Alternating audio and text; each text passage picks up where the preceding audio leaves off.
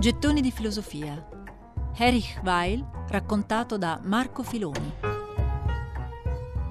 In definitiva, la sua vita fu segnata dalla perdita dell'H. Si chiamava Erich Weil, con quell'H finale, a chiosa dell'indiscutibile appartenenza teutonica.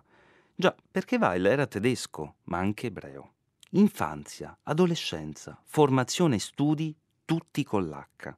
Poi vide avanzare un'altra H, quella che campeggiava, altezzosa, sul cognome del futuro Führer. Così decise di perdere la sua. È stato verso la fine del 1932. Eric Weil capì, prima e meglio di chiunque altro, che quei discorsi del piccoletto di Vienna erano pericolosi e che di lì a poco la Germania non sarebbe stato un paese sicuro per lui e la sua famiglia. Fece i bagagli e partì. A Parigi si trovò bene con moglie e cognata. Presero una casetta nella periferia sud e da quel momento perse definitivamente l'H. Il suo nome si trasformò e semplicemente fu solo Eric. La famiglia non capiva il perché della sua scelta. Pazzo! Noi siamo tedeschi prima ancora che ebrei. Cosa vuoi che succeda? Cosa vuoi che faccia quel piccoletto? Certo, blatera di razza ariana e via dicendo, ma è solo propaganda. Noi ebrei abbiamo contribuito a fare della Germania una grande nazione e questo il nazionalsocialismo non può dimenticarlo e tu sei davvero un pazzo. Lasciare il paese solo perché Hitler e i suoi stanno per prendere il potere. Ecco, ora l'hanno preso e che è successo? Nulla. Tu, Erich Weil, hai sbagliato.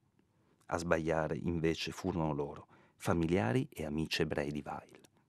E pensare che era stato notato da Joseph Goebbels quando era in procinto di costituire il suo Ministero per la cultura popolare e la propaganda, aveva invitato Eric Weil a collaborare. Si può dire però che fosse in buona compagnia. Come Eric Weil, anche Fritz Lang era stato chiamato da Goebbels. È lui a raccontare questo aneddoto. Era il 30 marzo del 1933 e il ministro della propaganda volle incontrare il regista per chiedergli di diventare una sorta di Führer del cinema tedesco. Fritz Lang, quasi schivo, gli disse Signor Goebbels, forse lei non ne ha conoscenza, ma debbo confessarle che io sono di origini ebraiche. E Goebbels rispose con un sorriso sardonico Su via, non faccia l'ingenuo, signor Lang, siamo noi a decidere chi è ebreo e chi no.